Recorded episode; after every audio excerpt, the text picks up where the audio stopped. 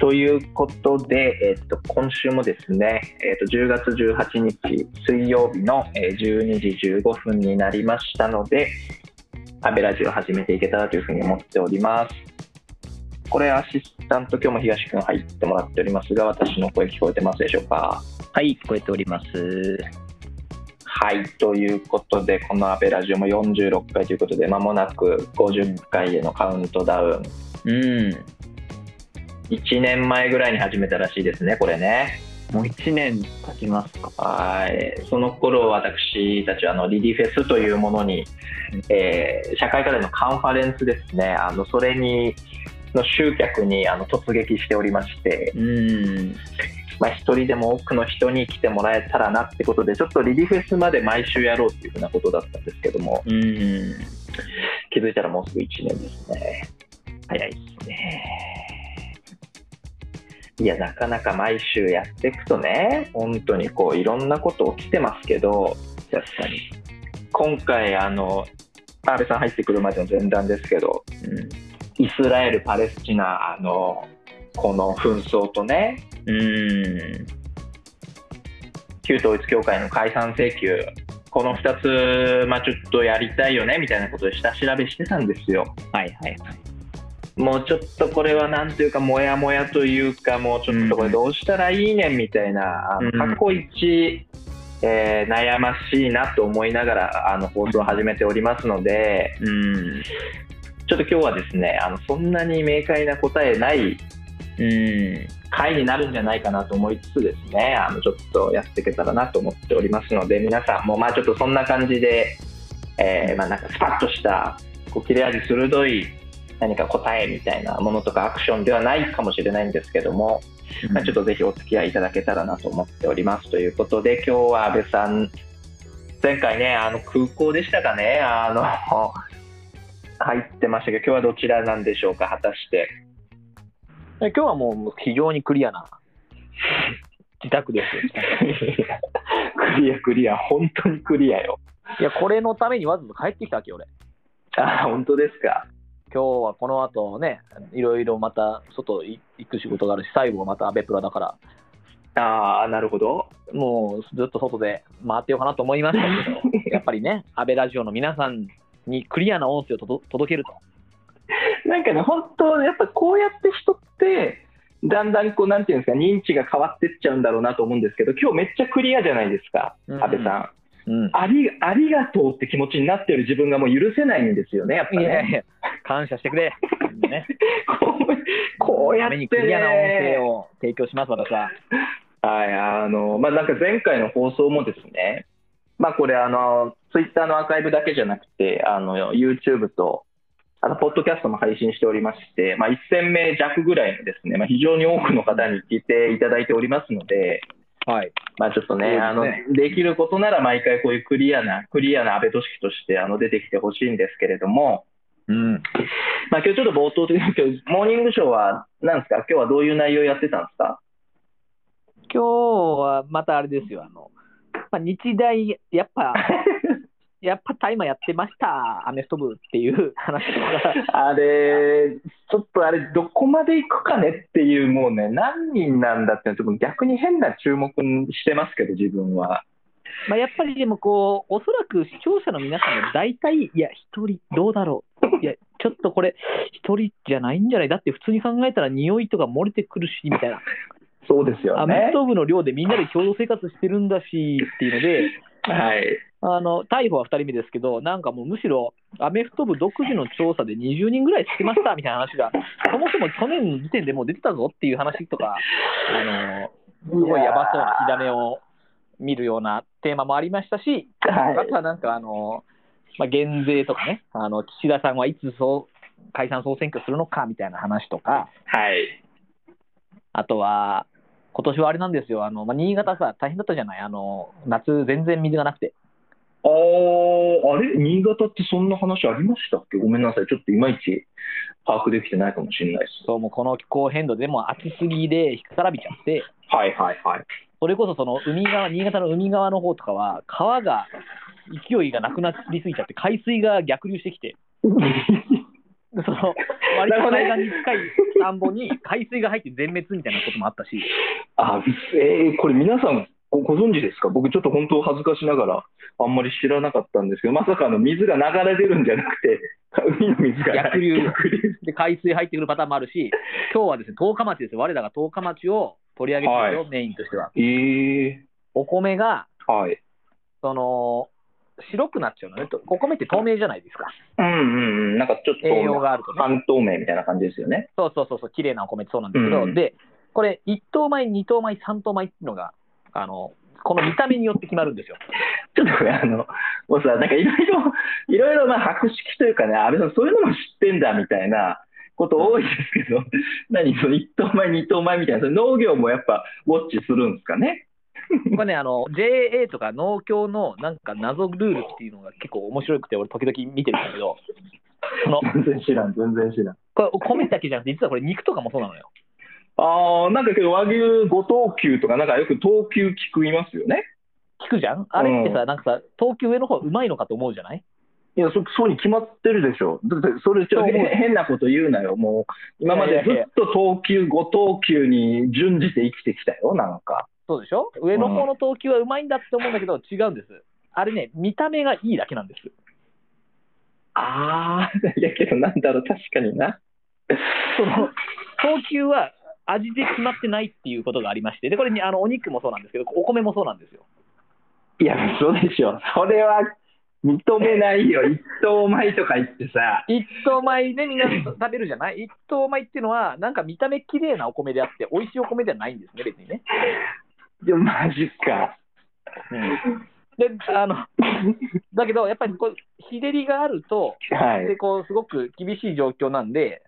収穫量が減ってるのに加えて、お米が半透明じゃなくて、ちょっと白色になっちゃうんですよ。ああ、濁っちゃうんだね。そうで濁っちゃうと、この白色のお米ってのは見た目がよろしくないって、2等米、3等米になっちゃうわけ。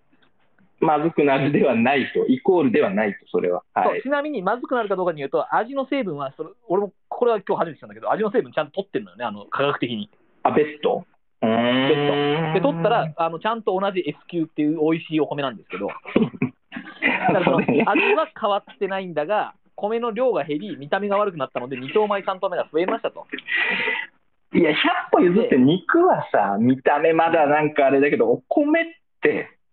そんなことあんの？二等米って、見た目とか。そうなんだ。だから見た目、まあでもさ、なんか俺、あんまその2等米、3等米とか意識して食ったことないんだけど、なんか普通に炊いちゃったら一緒じゃね？と思うんだけど、どうせどうせ白くなるじゃん。いや、そうですよね。と思うんですけど、なんか値段がだいぶそれで変わるらしいんですよ。味は一緒なのに。うん、そのイメージありますね。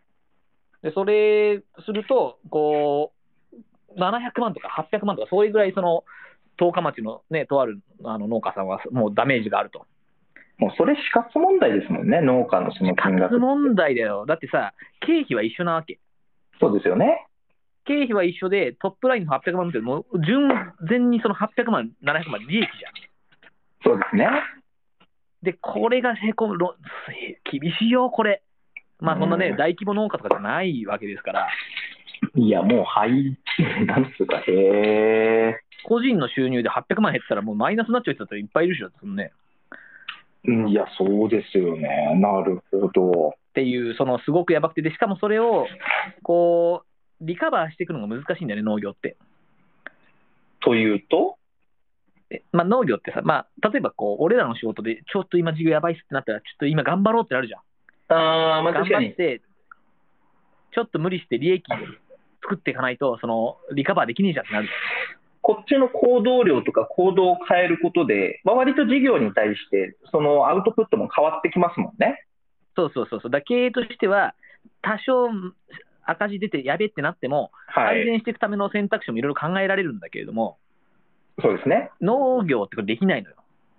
まあ、確かにな、8時間、10時間働いたからって、より稲が実るっていうのってそ、そういうわけじゃないですもんね。ないし、田んぼも増えないし、まあ、そもそも彼は24時間労働だしみたいなね。あーベースですね。うんまあ、もちろん暇な時間もいっぱいあるんだけど、まあ、でもその基本的にずっとその米のことを考えてないと天、いつ天気が崩れるか分かんない人がね。はいはいはいはい。でかさらに、その米の相場とかそういうのってさ、非常に安いわけですよ。うん。で、これは相場をこうの設計っていうのが、まあ、そもそもその我々消費者のために米とかね、生存に関わるじゃない。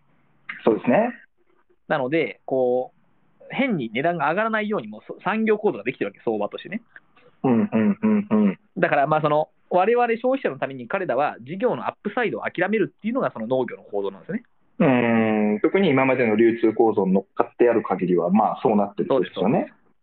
そうです。まあ、当時 JA とかを中心とした、まあ、それこそ戦後にお米がなくて市場法を作って、しっかりみんなにお米が届くようにしましょうといったこの文脈の中に作られてきた農業の産業構造は俺らのためなの。農家のためじゃないの。なるほど、なるほど。で、なんだけどで、そこでさ、こう、アップサイドがないのに、こう、ガツンと利益減りますとかさ、赤字になりますと、もう、どうやって改善していいか分かんないじゃん。私、まあ、フラットに考えると、やっぱその事業、やりたくないっすよね。やりたくないよね。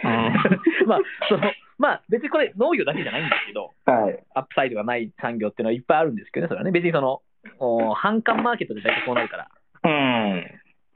あのそれはまあ、別にだから、このビジネスが悪いとか、そういう話じゃないんだけど、ダウンサイド、アップサイドが少ないんだから、ダウンサイドのところは誰かがヘッジしてあげないと見合わないよねっていうのはその通りで、なるほど、なるほど。なので、まあ、個人的にはやっぱこう、そこは、ね、結局、米の値段という意味では、我々、すごく助けてもらってるわけですから、うん。まあ、あの公金注入のロジックはもう少しこう立ててもいいんじゃないかなみたいな話をしてたけどね。ああ、公共とは、いや、面白いですね。公共の、実はまあ、その公共の担い手であるって話ですよね。農業、特にその米はもうそうやって作られてきてるじゃない、戦略的にね。食の安全保障的にもそうだし、で結構これ、日本人からすると、まあ、今も小麦ばっか食ってるわけですけど、はい。あの米の量は減って小麦の量が増えるっていう構図があるんだけど、うん。まあ、小麦ほとんど輸入なんで、うん。あのまあ、本当に食料とかが外から取れなくなってきたときに、やっぱ米作れない状態になってると相当きついんだよね、この国としてはね。なるほど。ああ、きこさんで、。まあ、あ、ごめんなさいね。あきこさんコメントありがとうございます。あの、東北福島県在住ですが、地元のニュースでも今年のお米の一等米比率の減少は流れてきますと。ほら、いやー、だってこれ死活問題なん、いや、ちょっとなんか恥ずかしながら、ちょっとあんまなんかそれ全然知らんかったななんかそんな、こんなにもさっきもバクバク米食ってたよ。いや、俺もあの、羽鳥米っていうのをこの時期に新米でもらうんですよ。羽鳥米、はい。羽鳥さんがいるじゃん？おー、はいはいはいはいはいはい。羽鳥さん、あの、田んぼがあるんですよ。モーニングショーのあの羽鳥さんですよね。そうそうそうそうそう。あそうね、俺らの場合、もう一人ね、十日町に羽鳥さんいますけど、そっちも米作ってるからね。はい。ですけど、あのそうモーニングショーの羽鳥さんのがね、この時期になると、こう、羽鳥米っていう米をくれるんですけど、へー、うまいのよ。なるほど。でもこっちの米はやっぱあの京都の上の方で作ってるんだけど、なんかやっぱエリアによって全然違う感じはしますね、今年ね。ただその新潟とか福島とか、結構その日照りがきつかったところはかなり厳しそうな感じしますね。うん、なるあとほど。コシヒカリがね、特に厳しいです。でももう、そのね全方面に対して博識になっていくの、ちょっともう面白いんで、ちょっとやめやめてもらっていいですか、いやいや最後のまあコシヒカリが厳しいんですっていうのも、完全に農業コメンテーターの感覚になってんのよ、その決め台詞が。やいやいやいやいや、もうコシヒカリは暑,、ね、暑さに弱いから品種改良が必要かなみたいな話。ああ、なるほどですね。まあまあまあ、冒頭こんな感じで、はいあのお届けしておりまして、モーニングショーでですね、あの視聴者の方から、あの X 上でですね、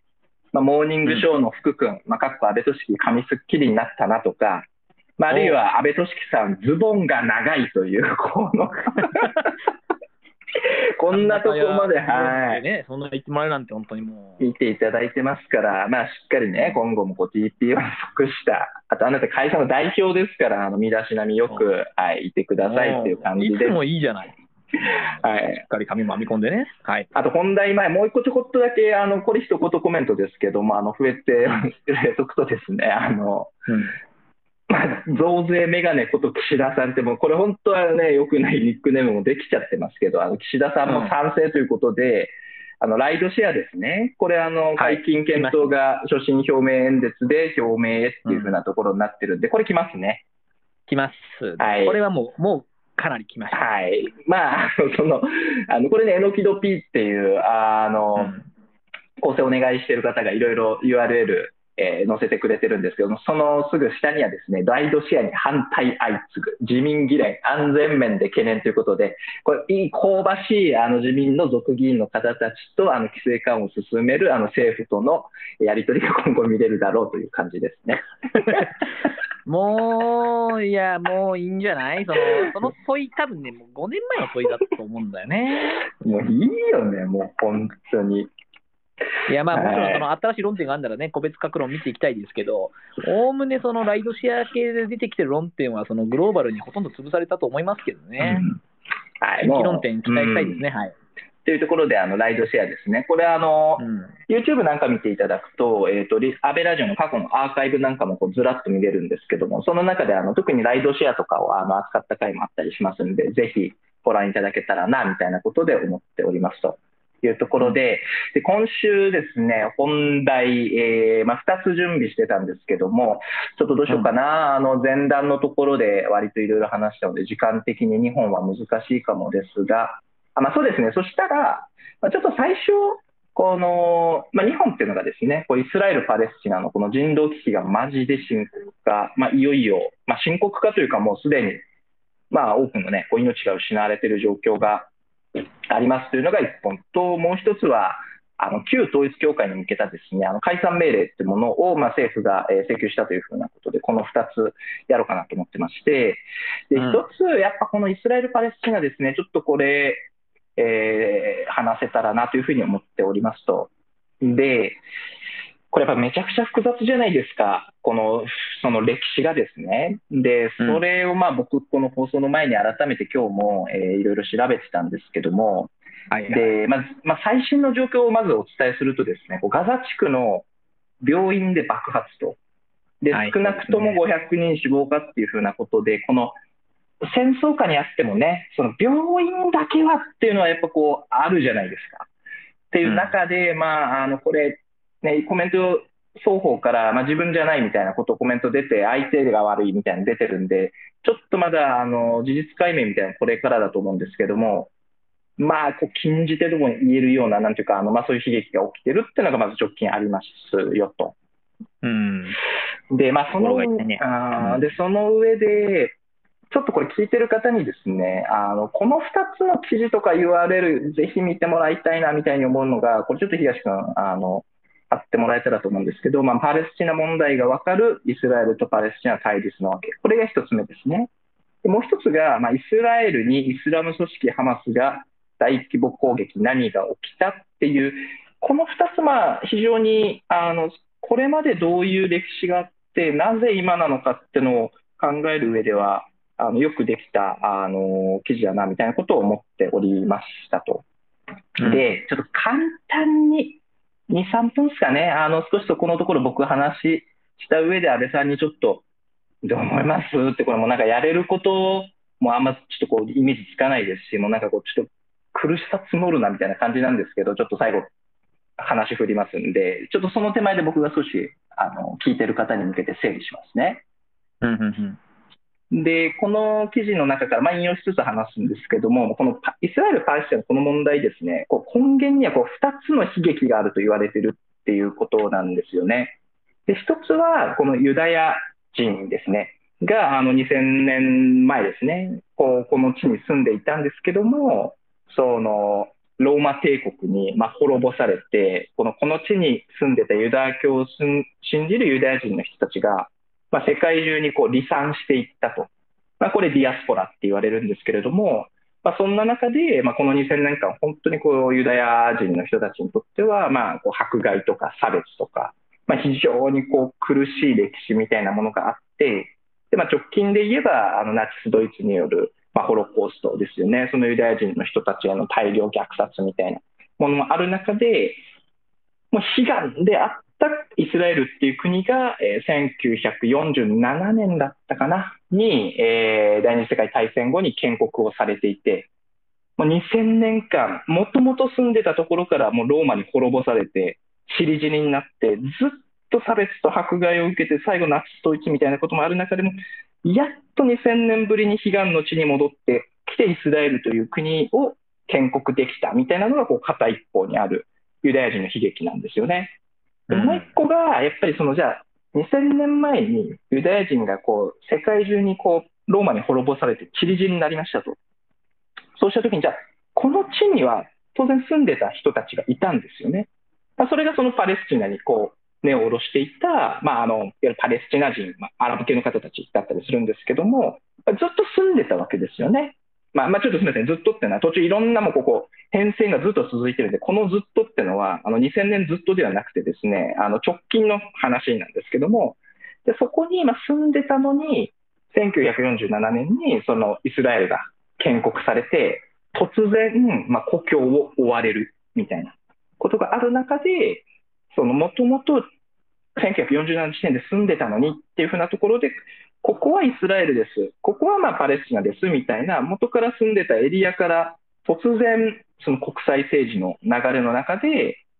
こう国を失った人たちがいるっていうのが、これ、パレスチナ人の悲劇っていうところで、まあ、今ではですね、このヨルダン川西岸とガザ地区っていう場所で住んでいて、かつこれはまあイスラエルの占領下に置かれていると。で、このガザ地区っていうところは、まあ、200万人もの人が住んでるっていうところがまずこう前提としてあったっていう感じなんですよね。うん、で、この上でなんで今なのみたいなのが、まあちょっと調べていくと、うわー、こう社会の無関心の打破みたいなものを掲げるこうリディラバにとってはなんかこう非常にこう身に迫るものがあったなみたいな感じもあったんですけど、これもちょっとこうやっぱ文脈があって、まず1947年こうイスラエル建国されてるじゃないですか。はいはい、だけど、もともとそこに住んでたのは、そのアラブ系のパパレスチナ人と言われるような人たちなんですよね。まあ、そうしたときに、当然、そのアラブ系の国々ってのは、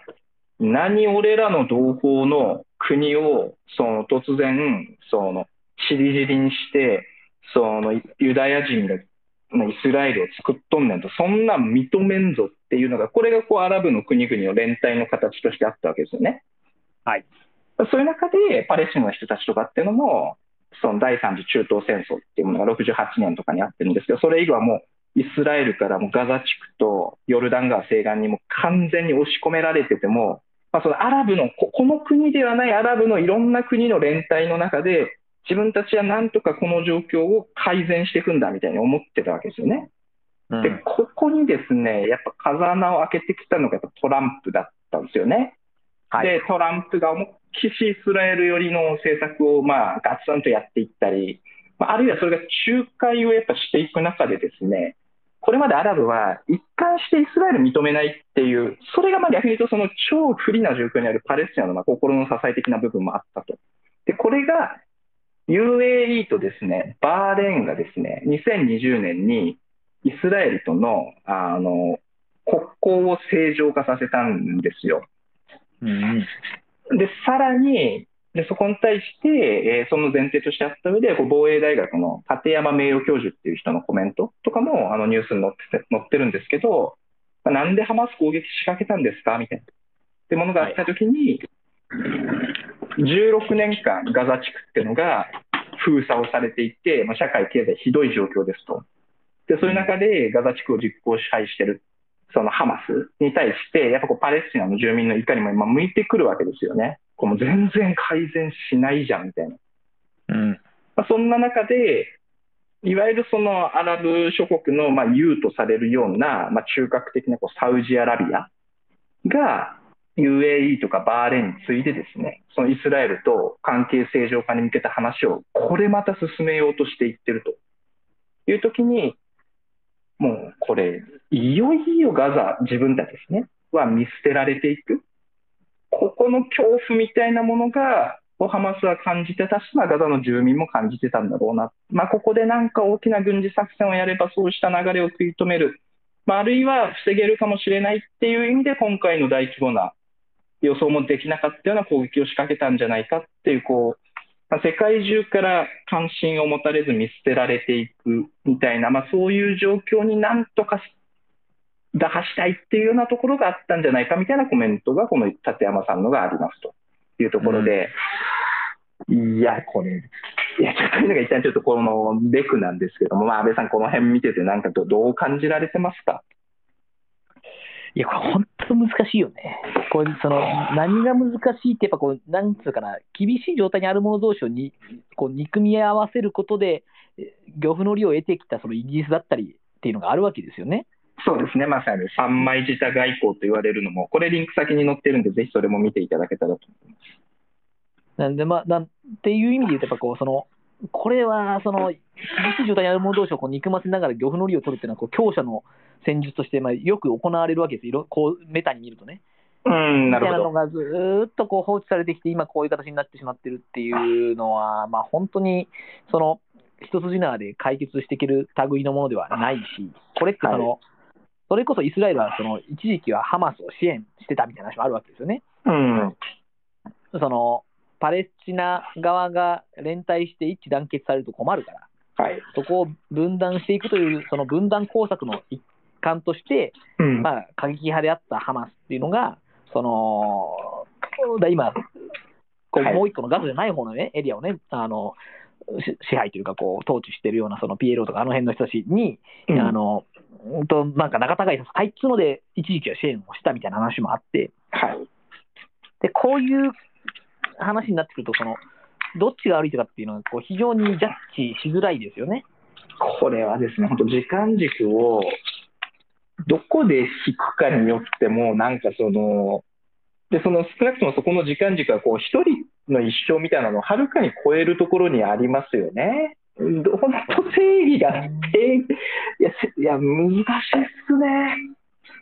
これその、まず、まあ、今の今回に関してはその、ハマス側の攻撃みたいなものは、まあ、それ自体が非常にこう問題がある話なんで、はいそこに関してやっぱり短期的に見たらそれダメであるって話をしなきゃいけないし、例えば今回、ガザの病院へのね、爆撃とかが、まあ、イスラエル側だとしたらですけど、はい。だとしたら、まあ、それもその全然国際法違反ですから、あの絶対ダメですねっていう話ですし、まあ、なんかその双方すごく、もうルール関係なしで、あのダメなことをしてるっていう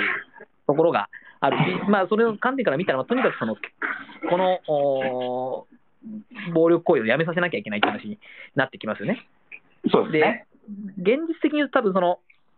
イスラエル側がまあこれからその地上侵攻するなりなりするっていうときに、まあ、どれぐらいそのハマスとおガザ地区の住民をこう分けてこう攻撃していけるのかっていう話が論点としてやっぱありますと。ああ、なるほどね。民間人と戦闘員ってことですね。だし、まあ、そのハマスというテロ組織を壊滅したいっていう一応立て付けなんだけど。まあ、これ、このままいったら、そのもうガザ地区全体からもうそのパレスチナ人を追い出すっていう話に、まあ、急進派的にはなりうる話だし、まあ、はい例えばこうアメリカのインタビューで、こうイスラエル側としては、いやいや、そんなもうエジプトに砂漠の中にこう国際社会の皆さんが街作って、そっちにパレスチナ人住ませたらええじゃないですかと。でむちゃくちゃなってんだけど、いろいろむちゃくちゃなんだけどね。はい。そのそういうことが、まあ、イスラエルの本音としてはあったりもするわけですよね。だってここ2000年前から俺らの土地だしって話ですよね。うん、まあ、そのそういう論点もあれば、そのうんセキュリティの観点からみたいな話もあるだろうし、うん。なるほど、でなるほど。え一方でこう、イスラエルは、ままあ、やり方としては、なんですかね、まず軍事的にめちゃくちゃ強いんですよね、イスラエルって。うん。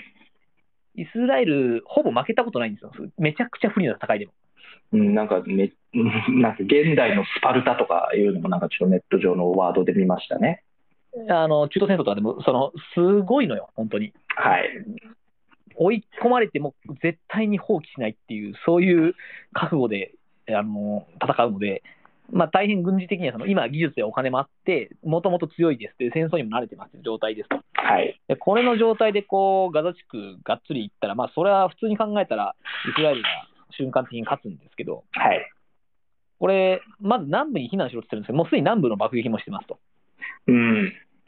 でもその時点でもう言ってることとやってることは全然えー一貫性がないし、はい。どう見てもその、ハマスだけを倒していくみたいなことにならないよね、この流れでいったときにね。まあ本当にどれだけの人が巻き添えになるかっていうのは、まあ、もうちょっと本当に、まあ、まあ、すでに起きてますしね、まあその病院にしかり。まあ、起きてるし、そのハマス側はもうシンプルにガザ地区の住民が死ねば死ぬほど、その国際社会への訴えができるっていう、そういう見込みでこの戦いを始めてるわけじゃん。そうですね。だからちょっと前提をお伝えすると、その、なんていうんですかね、イスラエル建国ここでしょうっっていうふうなことで決められた国際法があってですね。で、それに対してイスラエルっていうのはそれをやっぱり違反してる状態をずっと続けてるんですよね。そうだね。うんっ、てことは、この状態って人が死ねば死ぬほど、そのハマスは今の正義において言えばテロ組織と言われてるのだが、いやいやいや、国際法違反してるのイスラエルじゃんって、この大前提はありますよね、ハマスからすると。ある、あるし、まあ、ここ、もうむしろそのハマス側はそういう国際世論へのその訴求しかないんですよね。うん、打つ手がね。そうですよね。でここにおいて、その、非人道的なイスラエル側からの攻撃、まあ、そしてそれに対するハハマスの反撃みたいなのがあって、まあ、最終的にじゃあイスラエルが一回勝ちますってなっても、全滅はさせられないし、はいここでこう、憎しみの種を残すと、今度は多分イスラエル全土でテロがめちゃくちゃ起こると思うのね。うーん、なるほど、なるほど。残党だったりとか、まあ、そのガザ地区にいた子たちがね。はい。で、しかももう、ガザ地区ってこう200万人か300 200万人ぐらいだっけ ?200 何十万人いるんだ確かね。200万人いますね。で、あの半分が子供なんですよね。若いんですよ、すごい。うーん、なので、まあ、なんていうのかな、その、こう、若い世代のガザの住民からしたら、まあ、まあ、どう見てもイスラエルが悪いですね。まあ、教育も含めたらなっていくわけで、だってずっと占領されてる、そう青空監獄みたいなところで生まれてから今に至るまで生きてるわけですからね。そうね、天井のない監獄って言われたりね、してうんますけど、まあ、その人たちが、まあ、全滅、全員殺戮なんて絶対ありえないわけで、そうすると、その今度は、あー反イスラエルの、おはい。もう自爆テロみたいなのをやりますっていう人たちが、ワンスが出てきちゃうわけだよね。うん、だこれはね、ほまあ、ほ本当にむ難しいが、まあ、とにかくその今ある状態を加速させていった先にあるのは、もうより大きな殺戮と、より大きなその非人道的行為の積み重ねってなっていくので、そうですね。ここをやっぱ止止めるために、その国際社会としては関与していかなきゃいけないよね。いや、本当そうですね。なんかあの、前回ね、あの放送終わった後に、あの、マシュマロで、えーリクエストであり、こう、感想をいただいておりまして、まあ、その中で、まあ、前回は、その、埼玉のですね、あの、自民党の議団が、うんあの、虐待条例みたいなところの、あの、まあ、ちょっとこう、か改正をしようとしたものを扱ったんですけど、まあ、それに対して、あの、いただいた、あの、マシュマロでですね、あの、ぜひその、イスラエルのあの戦争についてもあの言及してほしかったですみたいなあのことをいただいていて、まあ、そんな中でこう日本はこうどちらの宗教とも密接な関わりがない、ここにおけるどちらの宗教っていうのは、えーユダヤ教とイスラム教ですね。この両方ともまあそこまで国としては密接な関わりがない分、まあ、そのエリアの調停役としてまあ存在感を発揮していきたいみたいなあのコメントもいいただいてるんですけど、まあ、なんていうんですかね、こう日本であり個人みたいなものが、なんかこの問題に対して、なんかこう、できることって何なんですかね、まあ、なんかちょっと思ったのは、た例えば今、国境なき師団ですっけ？とかが、もうちょっとまだ残ってるややばすぎる状況で、まあ、現地で、その最後の最後のこう一線みたいなのを守ろうとしてる？みたいなものがあった時に、じゃあ国境なき医師団をまあ寄付とかっていう形で応援するみたいなのはあるのかとかも思ったりもしたんですけど、どうすかね、この辺、僕らが日本ができること。まあそうですね、もうその個人レベルで言ったら、まあ、国境の騎士団もそうだし、赤十字もそうだし、まあ、あるいはこう日本の団体で言えば、ピースインズとかもそうだし、まあ、あのいくつか団体ありますから、あの今、中にいる、いないは関係なく、そのガザ地区の支援をしてくれる、そしてそのそれがハマスの支援にならないように、ちゃんとそこを線を引きながらやってる団体さんですからね、そういう団体さんっていうのは。うん、なるほど。あそういや、それは一応大事な論点なのよ。その人道的支援としてお金を出していくっていうふうにしても、それがそのハマス側に渡ってその戦闘に使われるっていう可能性は常にこう配慮しなきゃいけなくて、ああ、まあそうだよね。でこれあの、日本とかも、まあ、国際的に入っている団体のほとんどはそれしっかりあの線引いてますから、あはい。る程度信頼してお金を出してもらえればと思いますが、うん。まあ、いずれにしてもそういった団体さんにこう寄付するというのは個人でやれることの一個ですよね。うん、そうですね。でこれ、日本という国家としてどこのポジションを取るかか、かなり難しいですね、正直ね。うーん、なるほど。さっきも言ったように、その国際法上どうなのっていう話っていうのは、まあ、双方にめちゃくちゃやってるわけですし、今回に関して言えば、この瞬間で言えば、もう間違いなくそのテロ行為を先に始めたのはハマスですと。そうですね。うん、なんで、それに対してはこう厳しいスタンス取るべきなんだが、まあ、一方でその、えそもそもイスラエルはみたいな話とか、はい。もっと言ったら、それってその、おー安保理でね、あのうん。こうまあ、要は五大国がこうずっとその拒否権持って回してますで、その中でアメリカっていうのがいて、アメリカの強い強い支援のもとにイスラエルっていうのがまあ存在しているという事実がある中で、そうですね。結局、国際秩序という中で、この拒否権を持ってしまっている5カ国が安全保障理事会で何でもこう結局、わがまま言えちゃいますっていう、この国連のあの安保理体制みたいなものに対して、日本がやらなきゃいけないことっていうのが、多分その中長期で見るとそれ大きくて、いやー、そうですね。でそれをじゃあ、していくために逆算したら何なの？で、この短期ではどういう判断して、どういうポジショニングを取り、中期、長期で見たらどうしていくのか。まあ、僕は中長期に関しては、やっぱりその安保理改革に日本がどれぐらいしっかり頑張って役割を見出すかっていうことが、とにかくこういった問題の間接的な影響を作れると思ってはいるんですけど、そうですね。今ちょっと安倍さんから言ったところを少し補足すると、その、まあ、さっき言った、あの、ユダヤ人っていうのは、その2000年前、こ、ガーッと世界中に散り散りになっていく中で、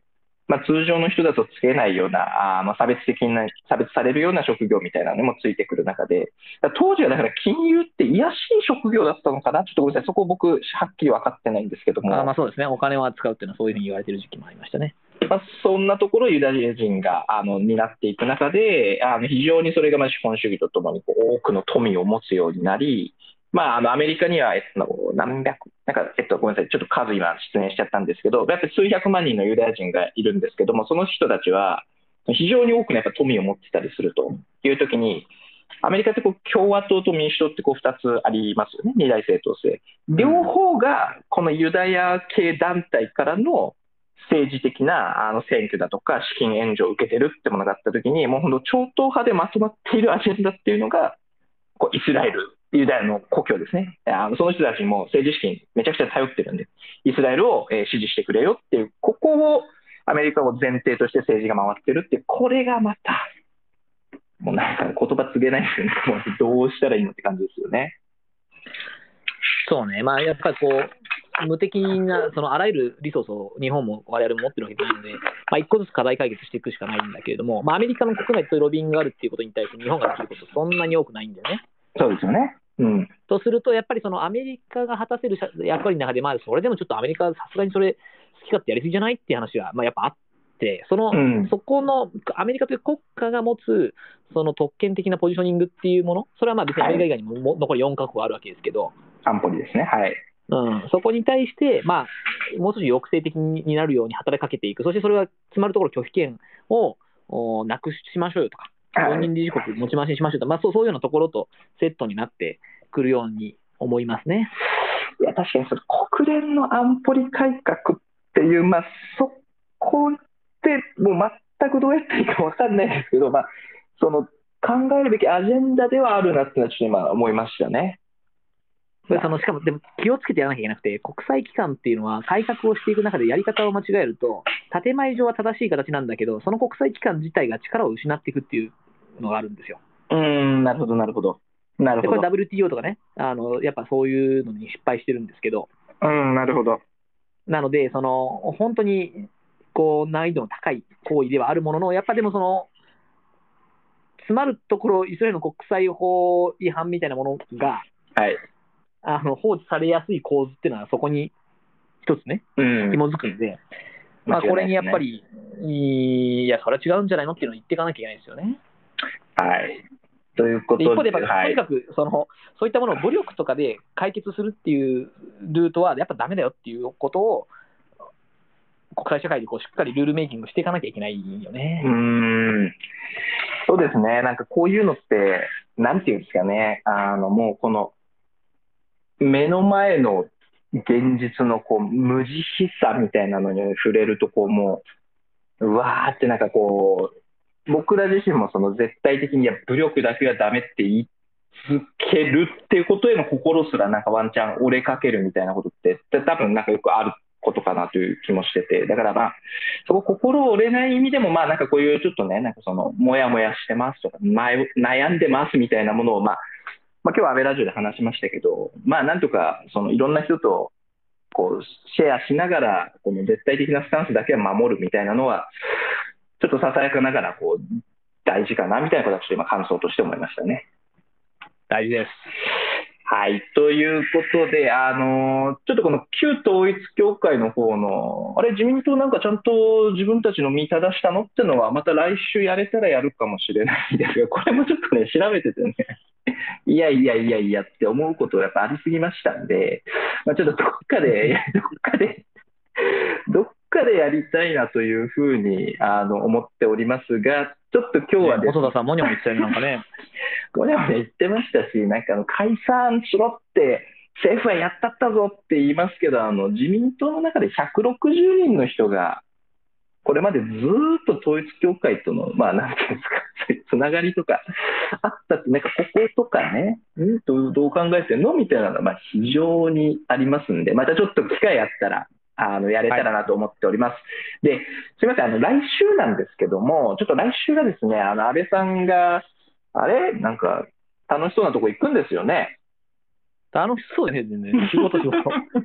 はい、あのはい、ハードスケジュールの仕事ですよ、はい、アメリカ行ってきますけど。アメリカのあの方にちょっと出張がありまして、この安倍ラジオのあのタイミングがですね、ちょっとなかなかあの難しそうですので、あの10月の25日の水曜日、来週はちょっとお休みになりまして、次の放送は、えっと、11月の1日になります。まあ、あの11月、もしよかったらね、その1日の放送、まあ、アメリカあのどうでしたかみたいな、なんかそこら辺も、まあ、もしあのよけたらよかったら聞けたらななんてことも思っております。はい、そうですね。私も世界平和のためにできることをまず自分でやっていこうと思います。お願いします、本当に。はい。というところで、えー、今日の安倍ラジオなんですけれども、ちょっと冒頭、あの、農業評論家のね、安倍俊樹さんを あの招いて、ね、あの今年の米米についての話聞きましたと。コシヒカリ、熱に強いコシヒカリね、新潟大学が作ってるんですけど、まだちょっと高いんですよ。はい、というところもありまして、まあ、ちょっと本当幅広にいろんなテーマあのやっていけたらなというふうなことで思っております。で、この放送なんですけども、あのこのリアタイであの12時から聞いていただけると、まず何よりも励みになります。本当にありがとうございます。あのぜひこう言ってあの実際にこう生でいろいろお話